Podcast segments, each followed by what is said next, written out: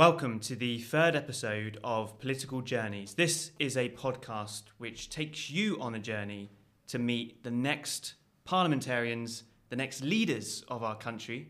I'm Ryan Henson. And I'm Stewart Harper.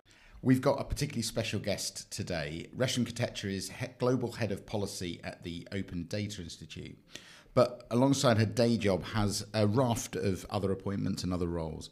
She's Deputy Chair of the Social Mobility Commission, Head of Engagement for Women to Win, Advisory Board Member for the Conservative Friends of International Development, the Conservative Friends of the Environment, the Coalition for Global Prosperity, and a board member at the John Smith Institute.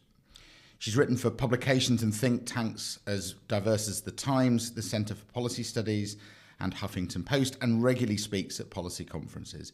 With a bachelor's degree in economics from Cambridge, it's fantastic to have Resh on the podcast this week because I know how much that she's going to contribute to us. So, Resham, welcome. It's well, thank you, you so us. much for having me. I listened to the first two episodes and I'm very excited to be number three.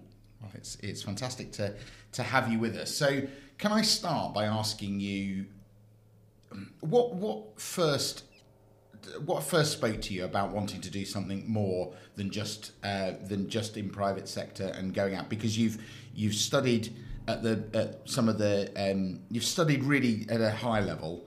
You could have gone and done anything. What what made you want to, to go into public service? So uh, growing up it was always kind of brought to us at home by our parents that public service, in our culture we call it seva, um, service to others is a really important part of the work we do. So from the time I was really little, we talked about serving community, serving other people, um, recognizing how privileged we are to live here and to have um, fortunate lives and to make sure we give back. And I never really knew how I would do that. I just knew it was something I wanted to do. So I read economics at Cambridge because I loved economics and I loved economic and financial policy, but I knew I wouldn't go into the private sector from there. Um, and I'm of Indian origin, but my parents grew up in East Africa. So my dad was born in Kenya, in um, Nairobi. My mum was born in Omdurman in Sudan, and they both lived there until they were teenagers, and then they came to the UK. So I've always felt an affinity with thinking about development issues, both in East Africa and in India. And when I was at Cambridge, I specialised in both development economics and behavioural economics. I always had this deep fascination with how we could use things like nudge theory um, and development economics to improve people's lives in the UK, but also internationally. It just so happened I graduated in 2010, um, you know, kind of real peak of the financial crisis while I was at university. Um, and I was torn between wanting to do something to support financial services in the UK from a kind of governmental uh, angle, um, or between doing development economics. But it turns out that um, being highly allergic to insect bites doesn't really make yeah, one.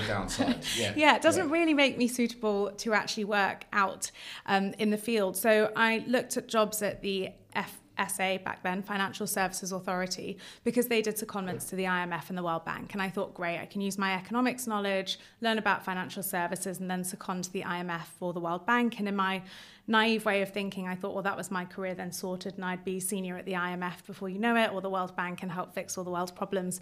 Um, and suffice to say, that's not quite how it worked out, but that's definitely the start. Of, that's how I win. It's how it started, than, yes. Rather than uh, rather than anything else. I did an economics degree as well, so we won't compare transcripts. I'm not sure. Not I'll, well, sake. because I, I'm absolutely convinced I, I would come off worse. Um, but that's that's a really that's a really clear grounding. You you clearly had an idea that you wanted to do uh, something in the public realm. Um, but what what made you say, well, do you know where the, the thing I can contribute most to is by going into Parliament?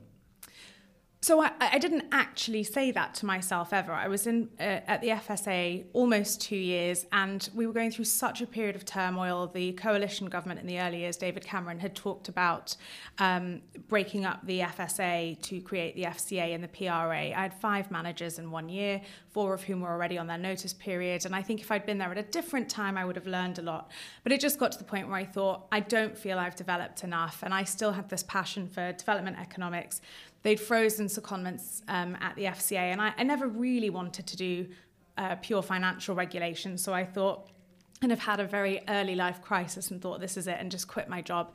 And I'd save very hard. I'm the Indian daughter of two accountants, so I'd always, you know, known I had to save. So I was in a position where I could take some time. So I networked. Um, Mark Fletcher, now the MP for Bolsover, uh, introduced me to an organisation called the Conservative Friends of International Development. Um, Anne Jenkin, Baroness Jenkin, uh, is uh, the co the founder of it and was at the time the co-chair and I begged and pleaded her to give me a job and she said well I only have something one day a week it's not very well paid but I suppose if you work for me one day a week, week as a researcher and work for an organization called Women to Win one day a week as a researcher you've got three badly paid days rather than one. And I thought okay I can manage on my savings to make that work for a year. And again I recognize the privilege in being able to take on not very well paid work and live uh, at home, which is very normal in my community.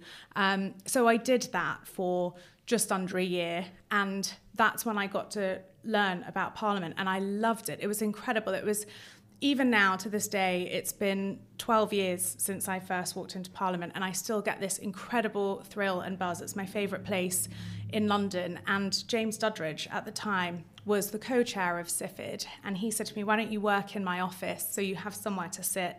Um, because peers don't get desks for staff. Um, and so, even though I didn't work for James, he was very kind and taking me under his wing, giving me guidance and advice. Um, and so, from him, I learned about what an MP could do without actually working for one. And from Anne, I learned so much. I mean, I, I call her my political mum. She's the most incredible mentor and role model I could have asked for. And that was just luck, pure luck, that I ended up with her in my life. But that's when I got the love of politics and I realized how much you can achieve in frontline politics. And I'd never seen or known that before. So, talk us through the decision to stand and uh, tell us about where you stood, what it was like, and how you felt when you weren't successful.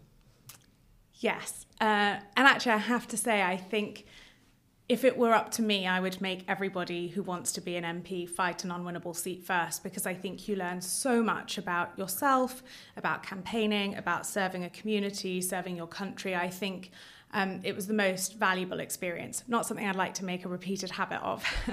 you know, I'm sure winning is more fun. Um, so, Women to Win is this amazing organisation. It was set up in 2005 by uh, Anne Jenkin and Theresa May.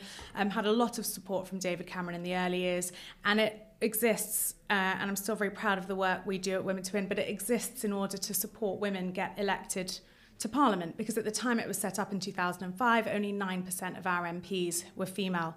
Um, we're now up to about 23 ish percent, but it's um, slow going. But I'm proud that we've done that without all women shortlists. Um, and so, in the lead up to the 2015 election, because of course we knew when the election would be back then, so we were able to do a lot of support and training for female candidates to help them navigate the Old Boys Network to help them navigate the barriers and challenges and biases, subconscious biases that people might have about who should be an MP and what background and skill set and attributes they needed to have. So I um, ran a training program for our female candidates, um, and they were so inspirational and so amazing. And uh, every week I would get an MP to come and help and we would do Q&A training and public speaking training. So Guy Opperman actually came on board as our head of training because he was so good. Um, we used to call him the Simon Cowell of uh, public speaking because he was wonderful but brutal. Um, and I no, went. A lot's changed. no, nothing has changed, but you, you cannot learn more hmm. uh, than we did from him. And I went to Anne one day and said, "Oh, I'm really enjoying this," you know. And at that point, I'd been working for an MP for a year already. He was a member of the Treasury Select Committee, and uh, you know, see, I love economic policy, so I knew how much good and how much of an impact you could have as an MP. And I said to Anne, "Oh, I think I'll stand for Parliament one day." And at this point, I was about 24, so I, I really did mean one day. And she said, Why not now? And I kind of went, Well, I'm 24. Who would want me as a candidate? She said, Well, if you're not in the game, you can't win it. So you should put yourself forward now. We can't be telling other women to go for it if we ourselves don't model that. And I thought, Well, okay, um, that's a good point. So I put myself forward, did my PAB. It was December 2013. So uh, I got my letter Jan 2014, so this is my 10 year anniversary of being on the list. Um, and they started selecting for unwinnable seats in London later that year. So I chose a short list of seats I felt connected to. Um, Dulwich and West Norwood was one of my top ones, and I put myself forward for it. And I actually got to the final, and there was a very impressive candidate I was up against. Um, you know, kind of 15 years older than me, had been a councillor, I think had been in the council cabinet, and I remember feeling so much imposter syndrome. And I was so sure she would win it, but I just prepped as hard as I could. Um, Kemi had stood in the seat the election before me. She'd given me a lot of advice and guidance. I'd, I'd never met her before, but she was just very willing to share and support. Um, and then I got selected, and I remember feeling like it, you know, I'd won the lottery. Um, so I had nine months as the candidate, just under. Wasn't a straightforward campaign because in March of that year, um, I ended up, I was in Parliament working and I ended up with suddenly a really bad tummy ache and by 11 in the morning I couldn't stand upright and I hobbled across the bridge to Tommy's and um, I've always known I have polycystic ovaries but they did some scans and they said okay you've got two cysts wrapped around your ovarian tissue um, the doctor said it was the equivalent to being kicked in the testicles repeatedly um, and I, I can confirm it was that painful. Um, and so they said oh we need to hospitalise you until we can operate. Um, except I had a fundraiser that night for Dulwich and West Norwood and I'd managed to get none other than Theresa May Home Secretary to speak on my behalf. And I think for the doctors in the room, they couldn't quite understand why I cared so much. But for me, as a 24 year old candidate, that was huge. You know, the Home Secretary was speaking for me. So um, I got them to drug me up with everything they could, and I discharged myself, uh, went to the fundraiser. Don't remember much. Photos of me very glassy eyed. I was so high. Um, we raised a lot of money, so it was a success. And then the next morning, I went back to hospital, had surgery, um, and I was out. I mean, it was months till I could walk again, um, and that was the March of the election year. So, kind of scuppered everything I wanted to do, but I still got to do eight hustings, lots of fundraisers, lots of cabinet ministers came down. So, it was just so incredible. And we did campaigns locally on education, on transport. I managed to get, you know, real shifts in attitude and, and um, I learned a lot and I got to do a lot of media on the topics I cared about, including social mobility. So I loved it. Um, got called to see you next Tuesday more times than I'd like to count, had people spit at me. That was the less nice bit, but people were so nice. And I knocked on a door once and a little girl opened it and she said, Oh, I'm going to vote for you. And I didn't know how to break it to her that she couldn't actually vote for me. But the fact that someone who was that young saw me as a young woman who she could vote for. I thought even that was just such a privileged position for me to be in to be able to do that for the next generation of girls out there. You you, you talked you talked about the women to win stuff, and and I it's an organisation I've got a lot of respect for because of the way I think it doesn't try to promote women at the expense of men, but to help women overcome, as you if you've described it, helps women to overcome barriers that might exist for them mm-hmm. that don't exist necessarily for men. But reflecting on that, what do you think those barriers are? What is it is it that's stopping more good women putting themselves forward and uh, and standing for parliament, or even just putting themselves forward to go onto a parliamentary list in the first place? So it's a difficult life for anyone mm. as an MP, and I don't say that in a you know MPs deserve more sympathy than others. There are plenty of jobs out there that are incredibly difficult and stressful. Um, but I'm also on the board of the Fawcett Society, and there's a lot of research that's been done on the abuse that women, and especially ethnic minority women, face. Um, and it is incredibly scary when you receive rape threats, de- death threats on social media. We don't treat um, threats on social media the way we treat threats in real life. I know of a candidate who's now an MP um, who, when she stood in a previous election, um, someone slashed her car tyres and daubed a swastika on the driveway of the house where she lived with her young child. We've actually just seen today an MP, Mike Freer, talking about standing down because of an arson attack on his office. And we have MPs, I remember um, an MP, she's, she's now no longer an MP, but she stood down because she said, uh, she it got to the point where she had to have a panic room installed in her house and wear a panic alarm on her lapel. And the reality is, as a woman, you are just more physically at risk and you do receive more threats than men. Um, I also think there's a real challenge of the way the media report female politicians. I remember a few years ago we had Nicola Sturgeon in Scotland and Theresa May as Prime Minister in the UK. I mean, two of the most powerful politicians in the country. And one of the newspapers ran with a photo of the two of them wearing dresses and it just said Legs-it. And I thought, how awful and demeaning is that? That these women are running our country and all we can talk about is their legs or the length of their skirt. Mm. And then in addition, I think the reality is when I look at women kind of, you know, my age or thereabouts, like if you look at women in their late 20s, early 30s, mid 30s, um, the reality is women do still take on primary care responsibilities. And no matter how much of a partner or feminist your, your husband, boyfriend is, um, the reality is it's the women that have to get pregnant and the women that have to have the baby. And it is a challenge if you're going back and forth to your constituency with a baby or breastfeeding or while heavily pregnant. And women do it, it's not to say they don't, but it is a big ask to give up your private life and to think about juggling that. Um, that, period of your life um, when actually you could have an impact in a different way um, in, in a different role. And actually, I have to say that I think Women to Win has done great work because the reason I've always supported them is because we don't see men as the enemy. In fact, it's the opposite. Men are allies, and we need to work together for the good of society and our country. It's why we've always had a male MP as a co chair. We think that's really important. And we talk very much about the right person for the job, but the right person for the job isn't always a man in no. his 50s. And that's the subconscious bias we're trying to get over. I mean, I talked about behavioural economics. They've done studies to show that if you have a picture of Margaret Thatcher in a selection room, you're more likely to vote for a woman than if you didn't have a photo right. of Margaret Thatcher. I, I mean, that's. I think that's the, hitting on the on the issues. Those unconscious biases that I think some of occasionally are coming into selections where people are. Um, are not necessarily choosing the best person. They are modelling the, their selection perhaps on on a set of a set of criteria that maybe they don't even realise yeah. that they're modelling them on. And sometimes it's about saying to, to more good women, look, put yourselves forward. But then it's about the, the work that you're you're talking about to make sure that, that when they're in the room, I think there's a there's a job that we need to do in in education as well to make sure that we that those that are selecting choose the best Absolutely. possible candidates for the job, regardless of gender and ethnicity sure.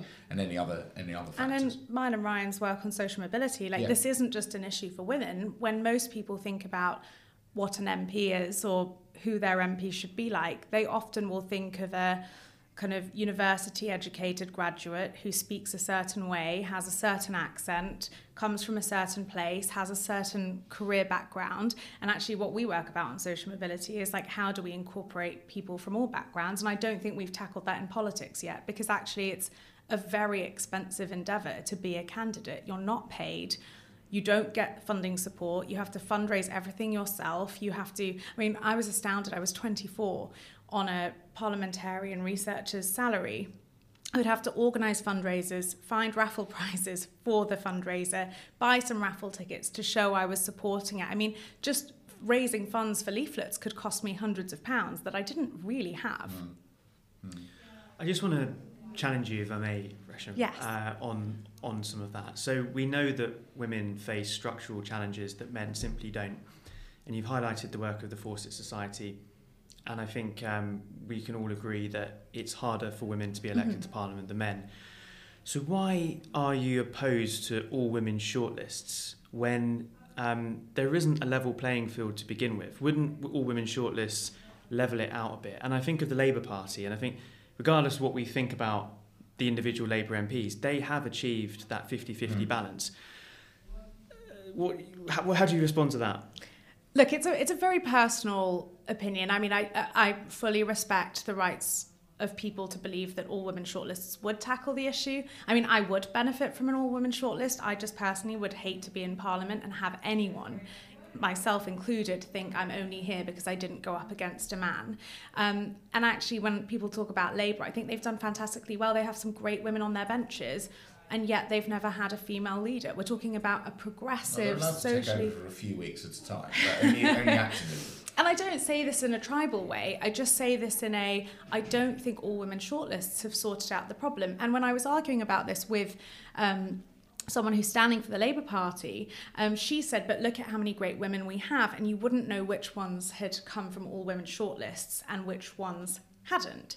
And to me, I think that is the problem because you end up with a situation where, regardless of how good the woman is, there are members of the public who think she's only there because she couldn't beat a man. And I think now when we look at Labour selections in Scotland and we see this, the twinned system they have, more often than not, the first choice candidate is the man and the second choice candidate is the woman. And I, it, it, there's no data I've seen on it, but I struggle to see how you would end up with the woman and not think, ugh, we didn't get the good person, we got the one we got stuck with.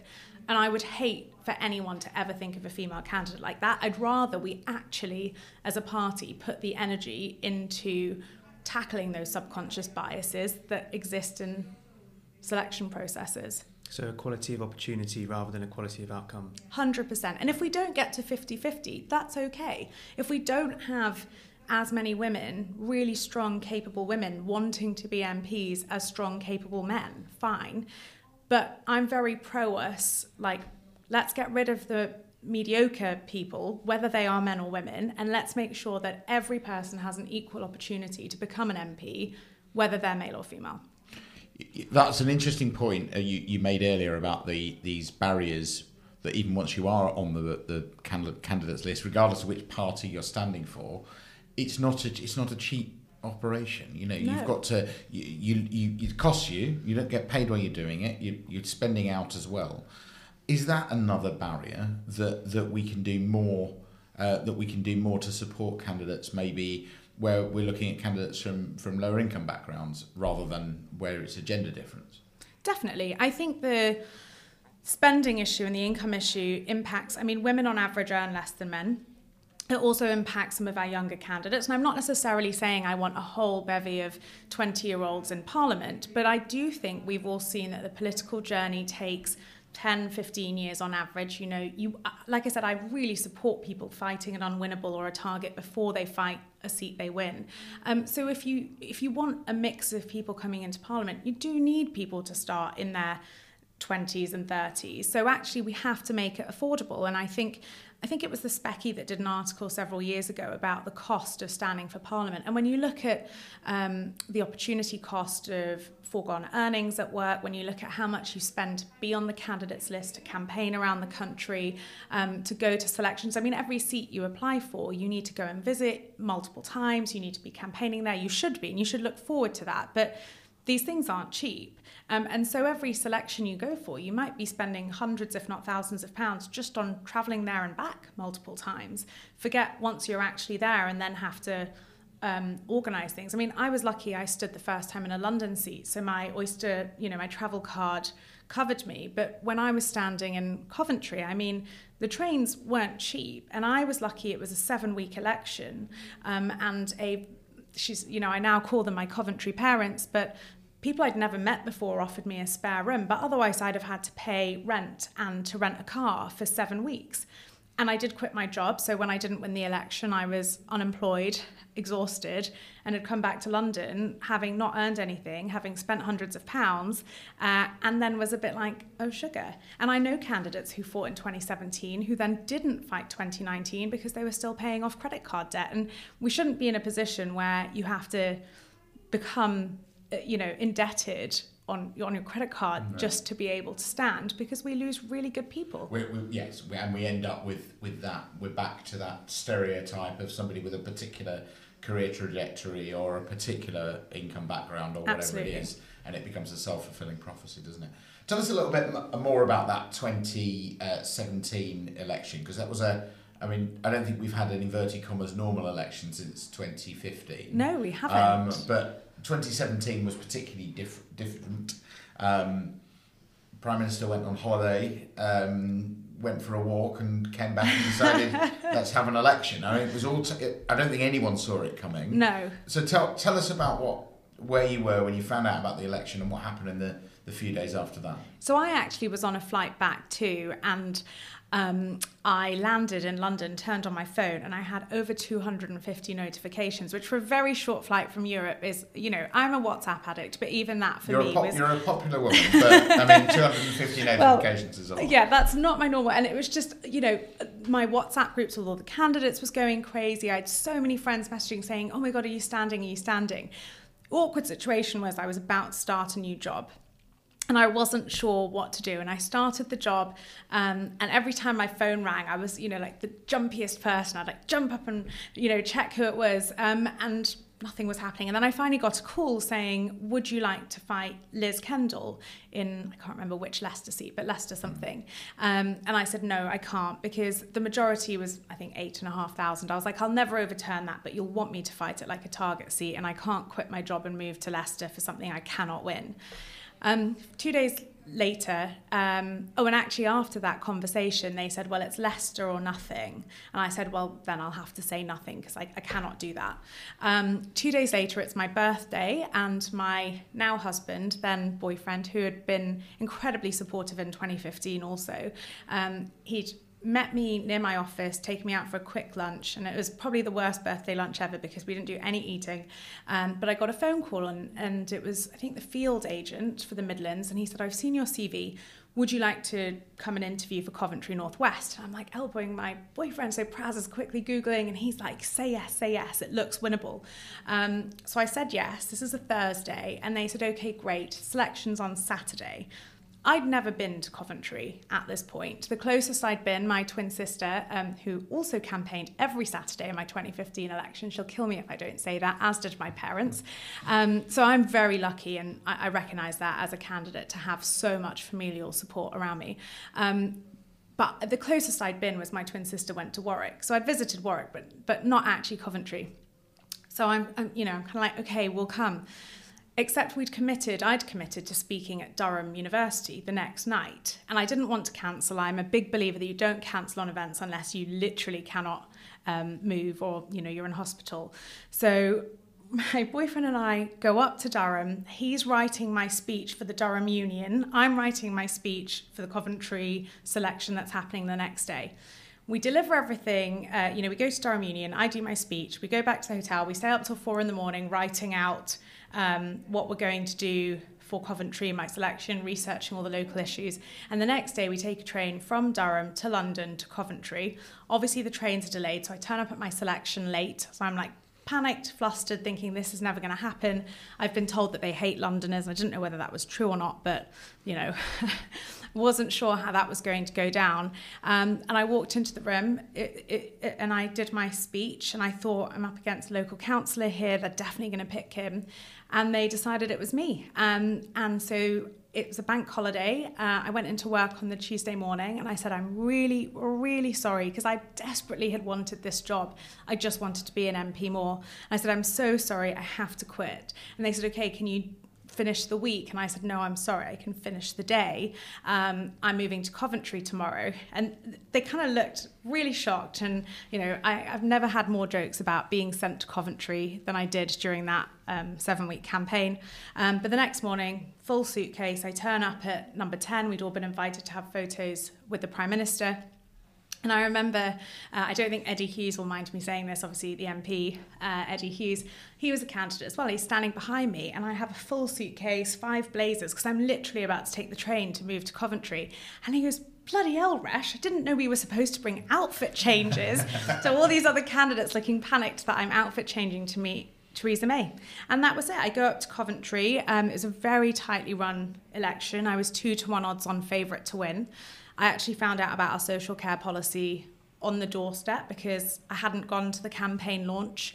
Um, and someone said, You want to take my bloody home away? And I was like, Excuse me, do I?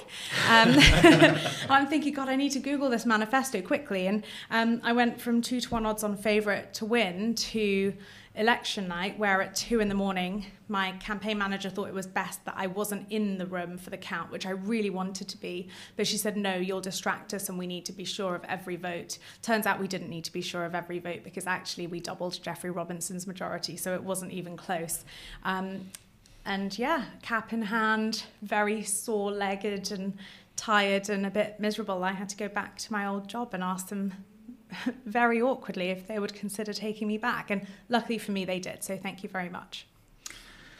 What about um, the alternative to this? So you've you've done a good job, perhaps unintentionally, of listing all the reasons why anyone with any sense of wanting to do something else wouldn't do this because uh-huh. it sounds awful. Uh, and Stewart and I have also been through it, so Yeah. so we, we're, we're, we're with you. You know, psychologically, we know why you do it. Yeah. But for those who are a bit on the fence, I mean, is there another path to having an impact in politics that doesn't demand all these sacrifices, all this um, family strain, financial worry? And if there is, would you explore that in the future? I mean, we hope very much that you're a cabinet minister, never mind an MP. But have you ever considered that alternative path? Yeah, I mean, look, I, I do, I think, have to give the positive plug on frontline politics because, yes, it comes with sacrifices and difficulties and challenges, but it is the most incredible job in the world. Um, you know, you as an MP, it's like having a magic wand. There is no other job in the in the country that you can do where you can help change an individual person's life and change the country for the better. You can meet uh, experts on matters you care about. Um, you can, if you're on a select committee, you can start inquiries. You get to question people. I mean, I was I gave evidence to the Treasury Select Committee last June, and it was incredible. I was sitting there trying not to sweat because I was sitting next to Lord Willetts two brains, and you think of all the people to have to give evidence next to you, like the man with two brains is not the one. Um, but in between the panic, I was looking, thinking how lucky these people are to just call anyone they want to before them to do inquiries on the good of the country. Um, when I worked in Parliament uh, for the MP Brooks, he's now doing incredible work in Ukraine. Um, but when I worked for him, we had a call from someone who said, "Oh my, um, my son needs heart surgery. He's really young, and I, he's crying on the phone to me. He's like, I can't afford to keep taking him to Great Ormond Street because um, the train tickets are so expensive. I don't have a car." And he was like, "I I think my son will die because I can't manage it." And it took a week of calls and negotiations and obviously um, lots of hard work. But we managed to get him free NHS transport until his son was old enough to have the surgery. And when we called him to tell him, he said, You've saved my son's life. He'll never forget that. And I've never forgotten that. It's been over a decade. But, you know, with just a little bit of effort, that title had the impact of being able to give someone who needed it the support and the help that will mean their child will live and that child will be healthy. Um, and then you get to work on national policy. So I think it's a really great thing, and I would love more women, more ethnic minority people, more people from diverse backgrounds to go for it.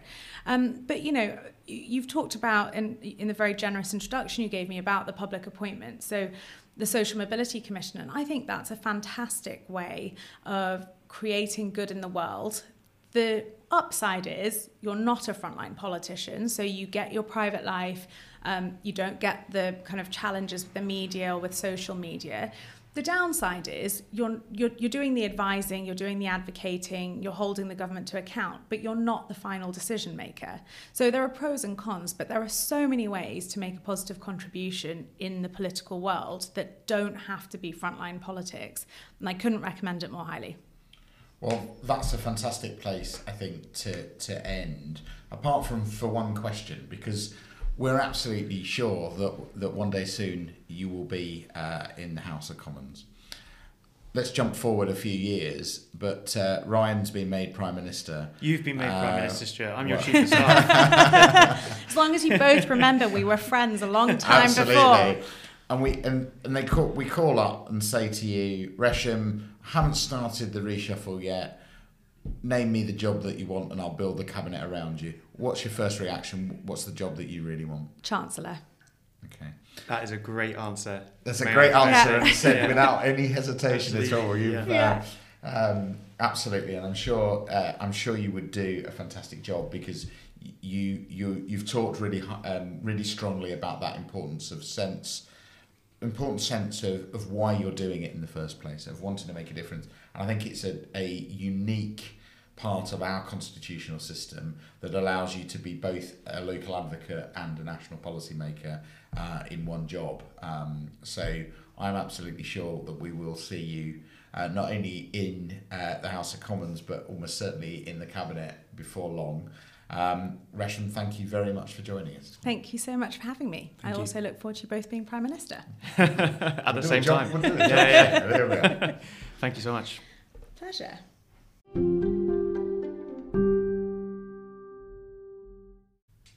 So, Stewart, what did you think of Resham? Well, I think, as I said um, just before um, we, we finished up there, that Resham's got a really, really clear sense of why she's going into this. And, and similar to others that, we that we've spoken to um, for the series, and I think that's that's really a key to it. I mean, it's really really clear. Um, an extremely bright person who's got so much to offer, whatever um, whatever industry or sector they went into.